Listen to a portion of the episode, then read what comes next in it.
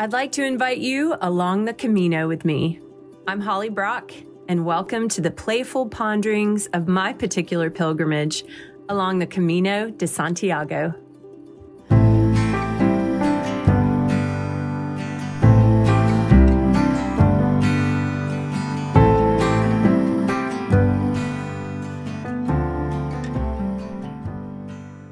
Well, I felt in my soul that there was another story, or shall I say that there was more to the story.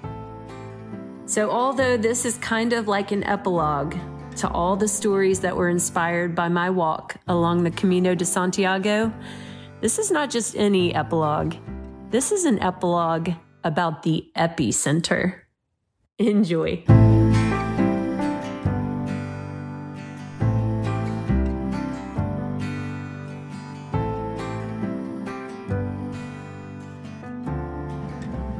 But wait, there's more to the story. At the very end of my pilgrimage along the Camino de Santiago, I had just yelled, "Headed home, Lord, headed home," while standing by that stone cross perched on top of that rocky hill in the town of Muxia, which is nestled on a little peninsula off the northwest coast of Spain. But that wasn't the end of this story. It's true that this place was indeed the final point for me on the Camino de Santiago, and that I would head home, back home to Georgia the following day, which is why I had yelled, "Headed home." And it was because I didn't think anyone else was around that I had yelled it. But that was not the end of the story, because after I yelled, "Headed home, Lord," I turned to find him, the Lord, mind you, God in flesh unveiled, mind you, sitting at the foot of that stone cross, and seeing him there took my breath away. I wasn't having trouble breathing because I was seeing Jesus in Spain. In fact, along the Camino, I had become quite familiar with his warm presence. Together, we had walked many miles, rode on a motorcycle, and planted a peach tree. He had valiantly rescued me from the advances of a Spanish gentleman, sat with me on the beach at the end of the earth, and stared down a bull. No, what was taking my breath away at this moment was the historical context that was superimposing itself on this scene of Jesus leaning back against a cross. And like a color-by-number picture, the more this beautiful October day and the 21st century in Spain was colored in by what it meant for Jesus to be by a cross in the Middle East 2 millennia ago, the harder it was for me to breathe. 2,000 years ago, nobody would have chosen the foot of a cross as a place to rest. In fact, most wouldn't be caught dead anywhere near one. Although, ironically, that's actually a very accurate way of describing it. Yet here he was, Jesus, who had undergone everything brutal and gruesome and terrifying that a cross could inflict, sitting peacefully and thoroughly relaxing at the foot of one.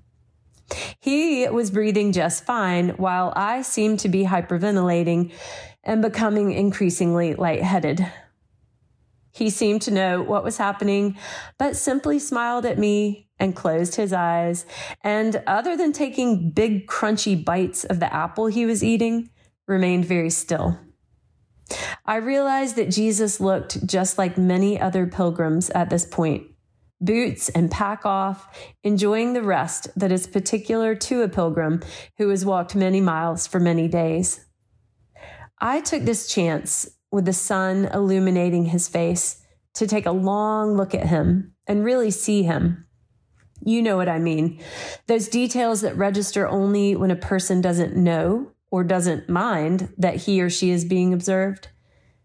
I noticed a deep furrow in his brow. He wasn't oblivious to the gravity of this scene. I noticed a small swath of silver hair growing from his right temple. He wasn't immune to the suffering that a cross could inflict, and I now could see the gruesome scars in his strong wrists and ankles. He hadn't avoided the horror that could be accomplished by means of a cross. In fact, this was a man who had endured the full extent of a cross, even unto death, yet was now fully alive, resting at the foot of one. Everyone has a story, but I knew Jesus as well. This was a man who, after a night of being arrested, mocked, and beaten, had been ordered to drag the heavy wooden structure of the cross, the very instrument of his death, through a jeering crowd and up a hill. A man who felt his hands and feet nailed to it by cold-hearted hammer blows, and like insult upon injury was jarred as the cross was lifted up and shoved into the footer dug for it. Yet, even while dying, this man had spoken life, even through the agony of lifting the weight of his own body for the breath to say it, spoke tenderly to his mother and best friends who wept nearby, invited his neighbor into paradise with him that day, and forgave all who had done this to him. Every labored breath becoming the struggle for the life that he was preparing to surrender. Every breath demonstrating Jesus's passion, his willingness to suffer for love. Blood from the crown of thorns and sweat of struggle dripping down his face and blurring his vision, but never his resolve. It was the Son of God who hung on that cross, and it was there that he demonstrated the full extent of the Father's love for us. I was brought back from these age-old images by the succulent crunch of Jesus taking another bite from the apple. He was still leaning back against that stone cross, but he had opened his eyes and was looking at me. He patted the spot next to him, and if there ever was a time that I felt confident to sit at the foot of a cross, it was with him. Because for all of the agony I knew he had endured, I also knew the end of the story. I followed his lead, sat down beside him, and leaned back on him as he leaned back on the cross. Leaning into Jesus, I felt myself become very still. In fact, everything became very still, like an orchestra waiting for the maestro's cue. I guess I had even been holding my breath because suddenly and voluntarily I heaved a deep sigh, and I felt Jesus do the same. There was a pause about the count of a Mississippi 3, and then, like we were part of some cosmic dance being divinely synchronized, together took a deep breath in. Maybe you have felt this before, and otherwise it might sound strange, but we remain there for the next long moments at the foot of the cross in the simple ecstasy of breathing deeply. A rhythm emerged, and after a few moments, I realized what it sounded like. The simple act of breathing in and breathing out were sounding out the sacred name of God. And then it seemed that all of creation was breathing too, the Creator's name being echoed back with the very breath of life that he had given to it. Breathing in, breathing out, this thing I do all the time, that I have done since birth and will do until I die, that all of us are doing even now. But I had no idea the extent of what was really happening until I breathed with Jesus. Breathing in, breathing out with love. And although it's true that this is all Jesus and I were doing, it was not all that was being done. Because with every breath, the image of Jesus on the cross remained central. I saw more and more clearly that Jesus's passion is the central theme, that Jesus isn't just important. He is in whom we live and breathe and have our being. He is the center of all and in whom all things hold together. Like the cross, which is in essence an intersection of two things, Jesus himself holds the center of a powerful intersection. The intersection of two wooden beams forms a natural cross. The intersection of two aspects of God, God's love, like mercy and truth, forms a supernatural cross. And the intersection of the natural and supernatural creates a Savior, in whom mercy and truth kiss each other.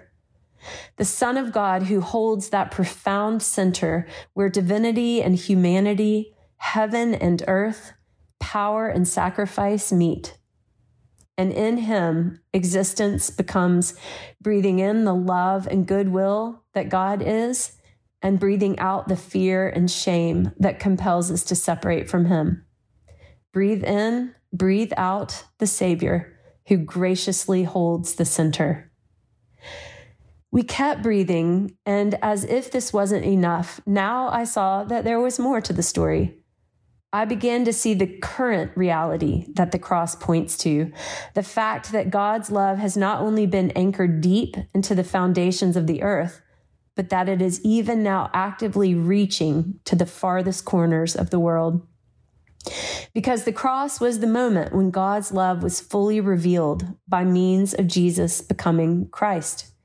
The cross where our Creator also became our Savior. Jesus Christ, who holds that center, yes, but then mystery upon mystery, then becomes the epicenter.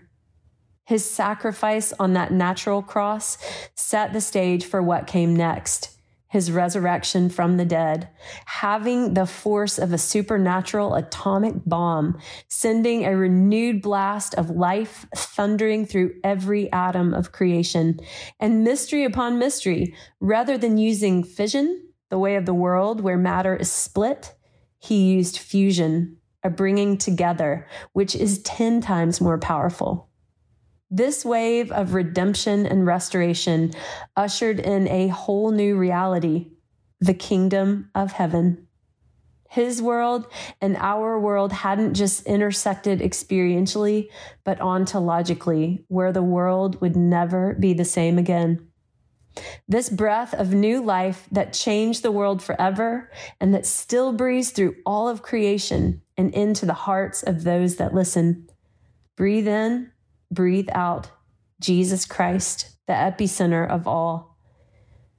We sat there together for a long while as Jesus finished his apple, the sun warming us as it traced a faithful line west. After taking the last bite, he threw the core surprisingly far out into the ocean, and we watched it bob merrily away on the waves. I was overwhelmed with a sense of profound security, that peace that passes understanding. I never wanted this moment to end. And I turned suddenly to tell him that and found him, with utter knowing in his eyes, already looking at me. He must have known what was getting ready to happen because as he calmly held my gaze, I felt a wave of alarm rise up in me. My dismay was because this was beginning to seem like the kind of moment that precedes a goodbye. A latent fear, one that I had tried to suppress for a while, rose up in me now like a tidal wave. I was terrified that Jesus was saying goodbye, that he was giving me the look that meant, sure has been fun, but I had this urge to throw my arms around him. Tomorrow I would make my way back home. Was this the big finale? When I no longer walked along the Camino de Santiago, would I not walk with him again? Was the end of my pilgrimage the end of our pilgrimage? The look on my face must have been really dramatic because I began to notice the corners of Jesus's mouth begin to turn up. He tried to hold his smile back, but is human after all, and gave up trying. And as always, his smile brought me back to him and reminded me to breathe.